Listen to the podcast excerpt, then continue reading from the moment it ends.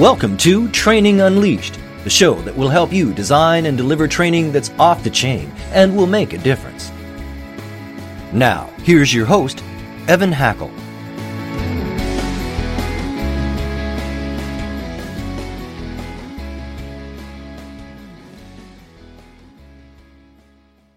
Hello, everyone. Welcome to another exciting edition of Training Unleashed. We've got a really good good episode. Uh, we have with us Bob Burg. He's a co-author of a series of books called The Go Giver, and it's really about achieving extraordinary results. And um, he came to me highly referred. His book, by the way, is an international bestseller. How many different languages are you in? I think 28. 28 languages. And so, this, you know, th- this is a significant piece of work. Has had a major impact on the world.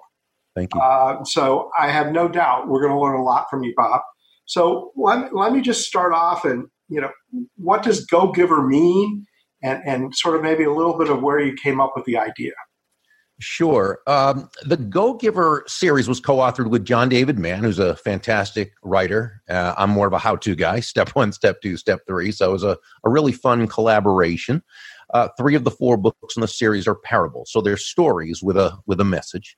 Uh, a go giver can be best described as a person who who understands that shifting their focus, and this is really the key, uh, shifting their focus from getting to giving. And when we say giving in this context, we simply mean constantly and consistently providing value to others, understanding that not only is that a, a pleasant way of conducting business, it's the most financially profitable way as well.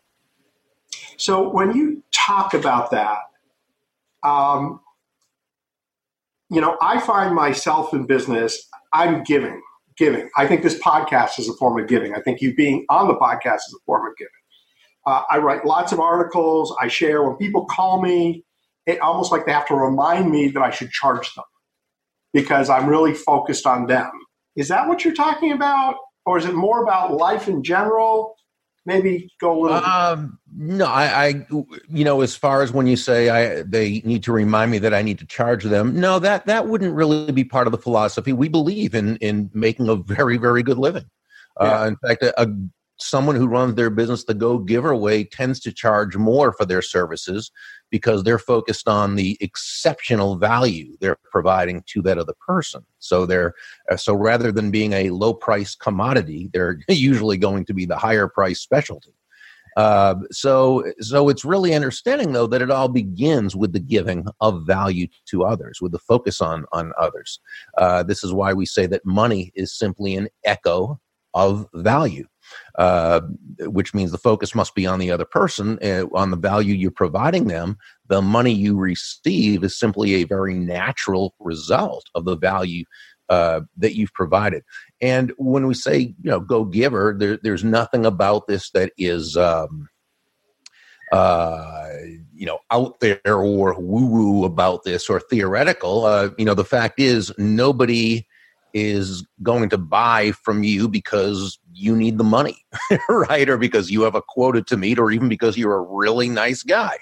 They're going to yeah. buy from you because ultimately they believe they'll be better off by doing so than by not doing so. Now, when you say about you know giving in terms of doing a podcast or putting out information, yeah, that is a form of, of providing value to the marketplace. Absolutely. And there's a good chance that when you do this enough and you do it strategically, it's going to come back to you in fantastic ways.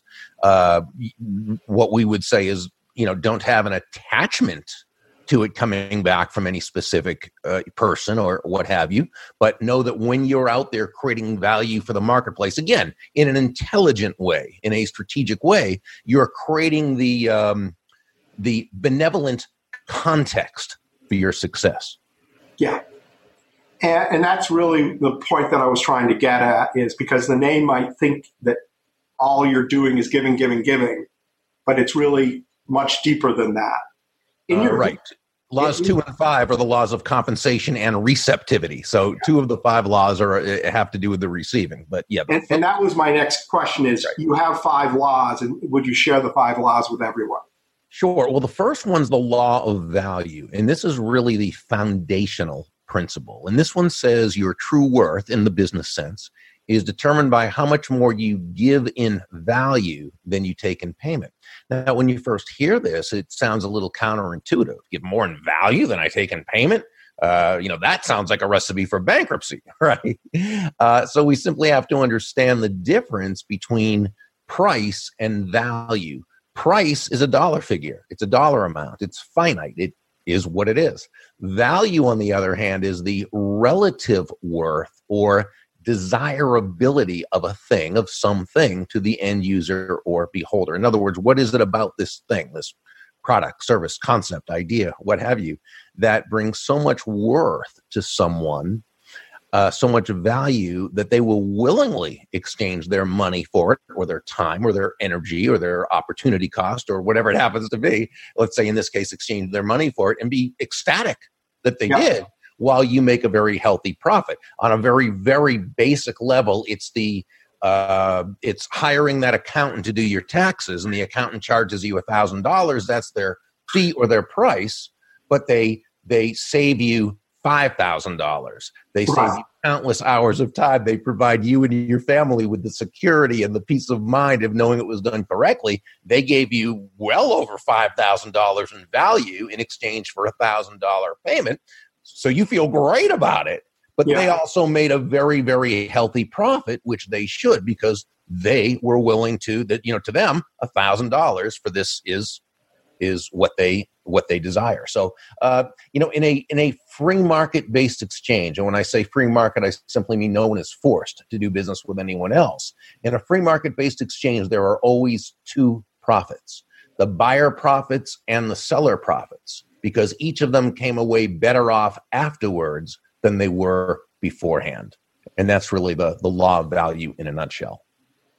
That's cool. Now, so you got four more. Yep. Law number two is the law of compensation. This says your income is determined by how many people you serve and how well you serve them. So, where law number one says to give more in value than you take in payment, law number two tells us that the more people whose lives we touch with the exceptional value we provide, the more money with which we'll be rewarded. So, uh, in the previous example, your accountant did a great job for you, and um, the chances are you you uh, appreciate that. You'll do business with him again, and you'll refer him to others. And his other clients probably feel the same way. So, our accountant is amassing what we call an army of personal walking ambassadors.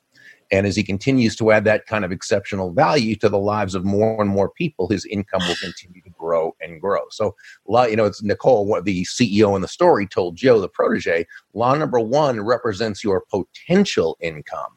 Law number two, the number of lives you impact, represents your actual income. Very law number, oh, excuse me, I'm sorry.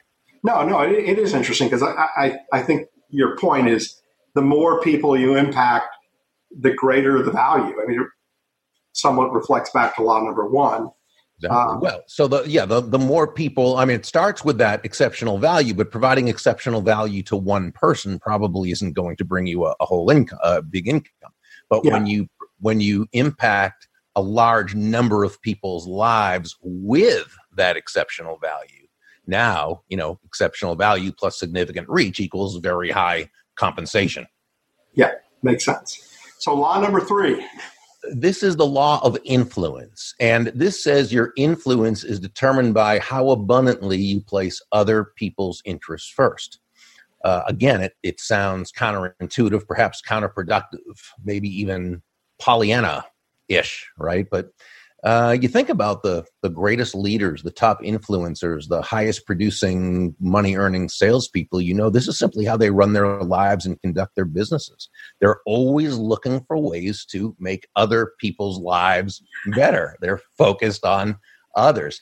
Now, when uh, and let me clarify this and qualify this. When we say place other people's interests first, we certainly don't mean you should be anyone's doormat uh, or uh, a martyr or self sacrificial. Not at all. It's simply understanding that, as, as Joe, the protege, learned from several of the mentors in the story, the golden rule of business is that all things being equal, people will do business with and refer business to those people they know, like, and trust. And there's no faster, more powerful, or more effective way to elicit those types of feelings toward you in others than by genuinely uh, moving from an I or me focus to what we call an other focus, looking for ways to, as Sam, one of the mentors, told Joe, make your win all about the other person's win. Excellent. I like that. Thank you. I like that a lot. Thank you. And I think, and I'll wait for, we'll go through all of them, but I think that applies sure. tremendously to training departments. oh, uh, yeah. Yeah. Sure. Because I guess we can talk about it now a little bit. But if the training department helps other divisions or other parts of the organization succeed, then they are going to be rewarded with that, you know, with more training needs being fulfilled and being able to help the organization better. Mm-hmm. When the training department focuses on itself and doesn't focus on the needs of its customers, which are in fact all the stakeholders within the business. Right. Um, so I think that's a really important point. Number four. Yeah. Number four is the law of authenticity. And this one says the most valuable gift you have to offer is yourself. In the story, Deborah, another one of the mentors, shared, excuse me, a lesson she learned in her sales career, which is that all the skills in the world, the sales skills, technical skills, people skills, as important as they are, and they are indeed all very, very important, they're also all for naught if you don't come at it from your true, authentic core. But when you do, when you show up, as we like to say, as yourself, day after day, week after week, month after month, people feel good about you. People feel comfortable with you. People feel safe with you. So, people. I, I love what you said. One of those things may be easier said than done. Why is it people don't come from their core? And what are things people can do to ground themselves to make sure they come from their core? Because I see people constantly in fear in business that they're not who they are. They're trying to be who the company wants them to be, or who their bosses, or you know, in, in family and life, who their friends want them to be, and that people are not their general. I see that a lot. So I think uh, when when people do not show up authentically, when they don't show up as themselves, we almost, as a default, you know, want to say, well, they're just not honest or they're trying to pull one over on us. And that's a big world out there. There's people like that, but that's usually not the case. About 99.9% of the time, when someone doesn't show up authentically, it's because they simply don't have the self confidence to yeah. do so. Um, let's face it, it's difficult to show up authentically when you don't believe you have anything authentically to show up with or for. So, um, and the, the, you know, we, we all have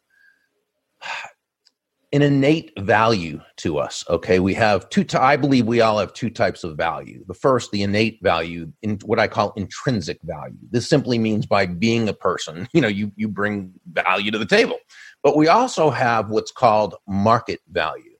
And I define market value as that combination of, of, of strengths, traits, talents, and characteristics that allows a person to add value or give value to the marketplace in a way that they will be financially and or otherwise rewarded for it we all have this this this market value what mike lipman calls assets of value right certain strengths and talent we, we have yeah.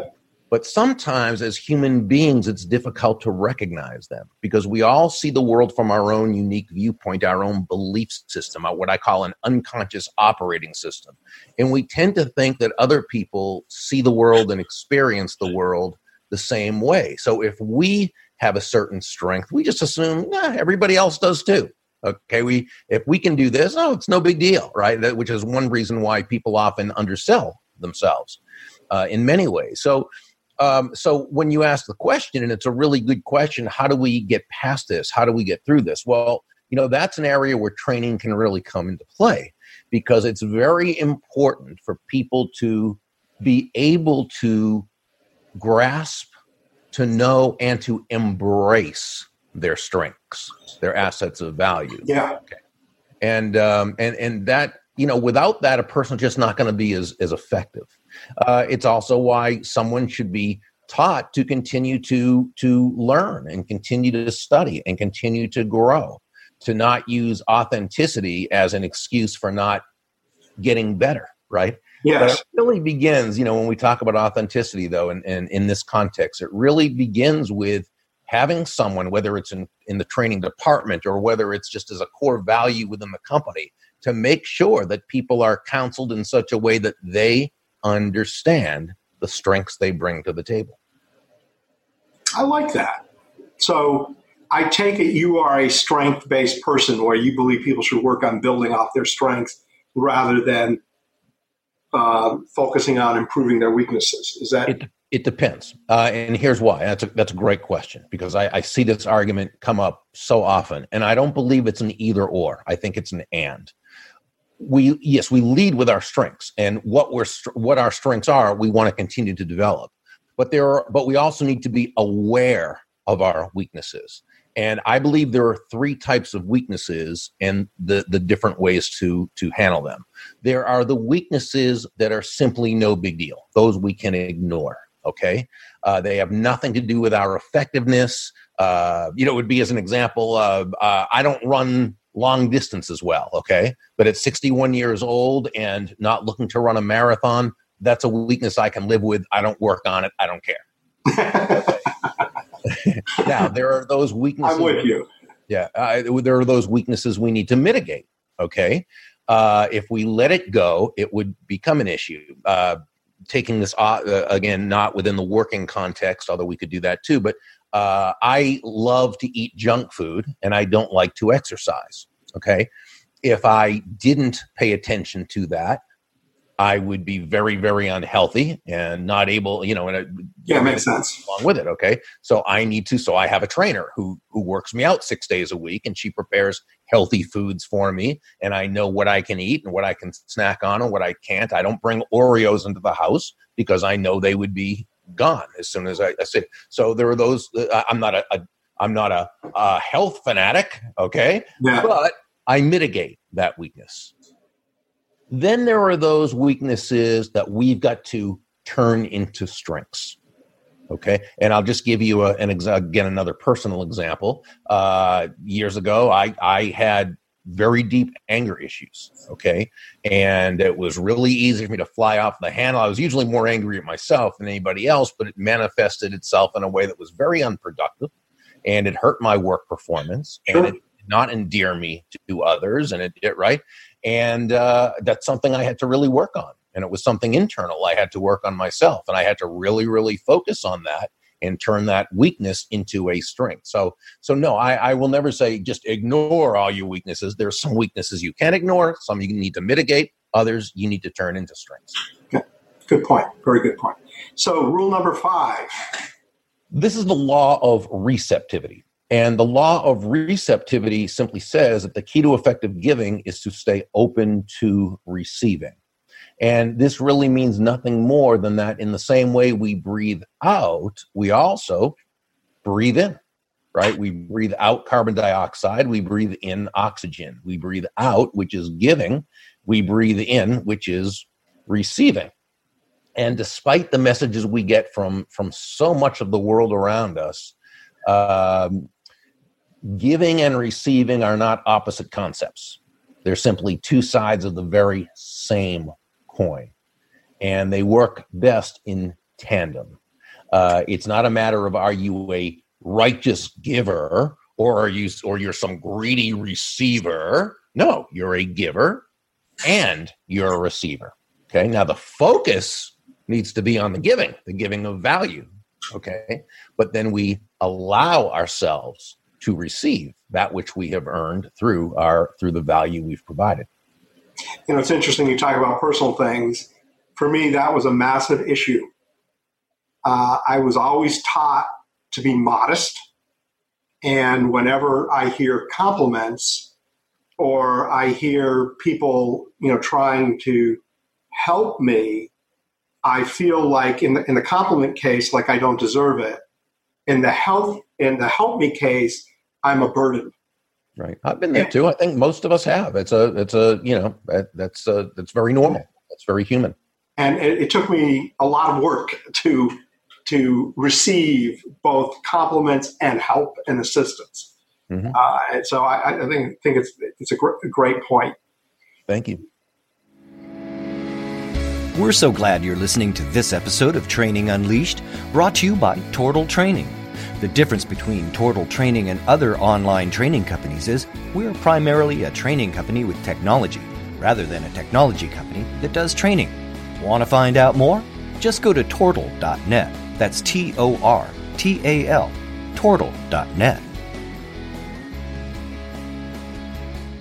You know, what I'd like to do is talk for a minute about the five laws and how it applies to training departments. So, and I talked to you a little bit in the pre interview.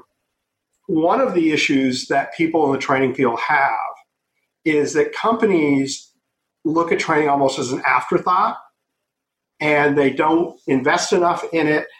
And, and to some degree, I think there's a mentality in training where people are a little beaten up and, and they don't even want to ask I mean, I, I worked with a client once and we did an analysis of those that were in the, the locations they had that embraced training at an 80% range versus those that were 50% and below.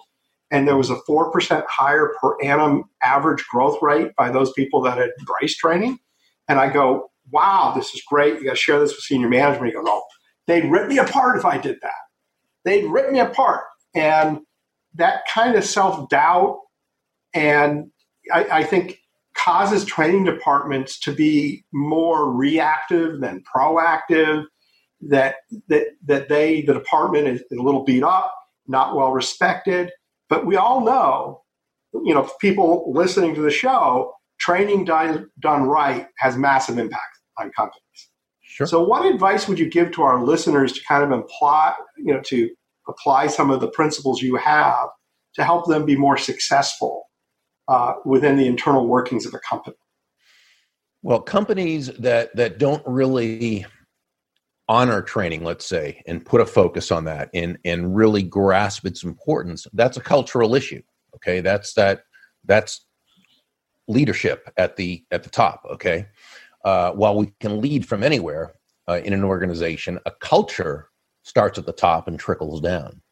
And so, if you are um, if you're needing to persuade, if you will, or influence that person in a higher echelon of the company, uh, that training is something important that should be embraced, not looked at as an afterthought, or not looking at looked at as as an expense. That's right, or something they have to do, but something they they should be doing and should should should gratefully do it.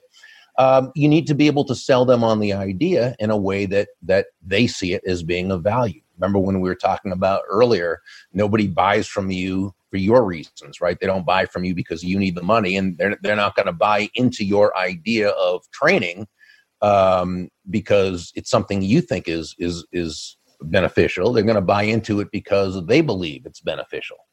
So you know, you like anything else, sales comes down to discovering what the other person needs, wants, and desires and helping them to get it. So when you sell the idea of training, you've got to discover what it is they really want. It's not that they want to invest a lot in training, what they want is the results of yes. that training. And so you've got to be able to approach them uh, in a way that they're going to understand and grasp the benefit. Good points. Very good points. Um, and I, I think as I listen to you, the principles that you have in your book fit very nicely to the principles that a division, you know, a training department could have for the department itself. Mm-hmm. Um, and that, you know, if we all, you know, no one is perfect, we're all moving and trying to become better. At least that's how I view life. Sure. Uh, it's it's a journey, and that the principles you have in your book are good principles for everyone in a training department to embrace as well as the department it, itself. Um, I want to switch the gear a little bit to mentoring because that's a big part of what you talk about. And um, I believe that it's a big part of success in companies is mentoring people. So maybe you could talk a little bit about mentoring. Sure, and and there are companies who have formal mentor protege uh, type of relationships and structures and those can certainly work it's just a matter of the people buying into it you know i've known people at, uh, in these kinds of companies who they didn't want to be mentors and it was a bother to them they didn't want to do it and you just you know they they shouldn't be doing it they're not going to be a a, a, a, good mentor. Usually, the proteges are very much into it because most people know that their you know their learning curve can be cut dramatically through having a, a mentor. So I think you look for people who want to share their their knowledge, and you you uh, uh, you you embrace them for their for their doing that. Now, if you're in a company looking for a mentor, let's say there's someone uh, who someone in the company who you admire, someone who you'd love for them to kind of take you under their wing and mentor you and teach you and, and so forth. I think unless you already have a really good relationship with them, I don't think the most effective way to pursue this is to just come right out and ask them, "Hey, would you be my mentor?" Because yeah. you know it's sort of like saying to somebody, "Well, I know you don't know me from a hole in the wall, but would you share 30 years of your experience with me, you know, or or what have sure. you?" But with anyone, you can politely and respectfully let them know you admire their work, that you're getting started doing so and so, and um, and I would certainly understand if you did not have the time or inclination to do this, but may I ask you one or two very specific questions? Now, most people will take the time, especially when you approach them that way, they will take the time to answer one or two specific questions. And you want to make sure those questions you've researched them, there's a, a definite agenda and reason for them. You don't ask anything that you could have found out from uh, looking at this person's Facebook page or LinkedIn page or website or you know what have you. Sure. And so I think when you do it that way, and then when they provide you that information, you're grateful for it. You send a personalized handwritten note to thank them. You you follow back up in a few weeks and let them know how things are going, and maybe you have another question for them. I think that way you build a real solid relationship because a mentor protege relationship is just that. It's a relationship. I think it's very, I think that's very well very well said. You. Um, you have four books. Can you briefly just sort of tell us about the four books? Well, the Go Giver is the parable, and we discussed some of the laws uh, from that book. We have Go Givers Sell More, which is an application based. So that's not a parable, it's just an application based where we share stories of people who have utilized the five laws and how they did it. The next parable is the Go Giver Leader, where we look at the go giver philosophy from a leader's perspective. And then the, the last one that we that's been out for about a year is called the Go Giver Influencer. And that's where we take the idea of influence and persuasion and take it to kind of a very, very deep level, again, based on the premise that that person who's focused on bringing value to others, that's the person who's going to be the most successful influencer. Interesting. Uh, I love how you have taken the concept and brought it into sales, leadership, and influence. Thank you. I mean, because though you know, a lot of times you read books and you get the basic philosophy, but you don't get how to apply it. So uh, I think that's that's fantastic. Now I know you have an offer. If people go to the website thegiver.com. The Go Giver. Uh, what? The Go Giver. I'm sorry. I'm dyslexic. I'm terrible with this. That's okay. The go the gogiver.com. Uh, you can actually get a free uh, a free paragraph, a paragraph, free paragraph, a free chapter of the book. Uh, also, because I've been on the website, a lot of great information. Thank you. Uh, and it, you know, it sounds like I assume the first book is the the one to start with, right? Yeah, I, I would begin with the original one, The Go Giver. Yeah, uh, I love. By the way, I love parables. Uh, I just, I do. They're just some of my favorite books. I just I enjoy reading parables a lot. I, I really do. And uh, I've thought of writing them, and I know how difficult they are to write. So I will compliment you on, on having that ability. Um, Bob, as, as you know, we always end and ask our guests for one tip. If you had to share one tip, what would that one tip be? You know, I think it's to continue to learn, just to never, never stop learning. Love that tip. Totally, totally believe it. Greener, greener growing, riper rotting. Bob, you've been a fantastic guest. I really appreciate having you on the show. And Thank uh, you so much for having me. This has been Training Unleashed, but it doesn't stop here. Just go to trainingunleashed.net to subscribe to the show. That way, you'll never miss an episode, and you'll be well on your way to delivering training programs that are off the chain. We'll talk to you next time on Training Unleashed.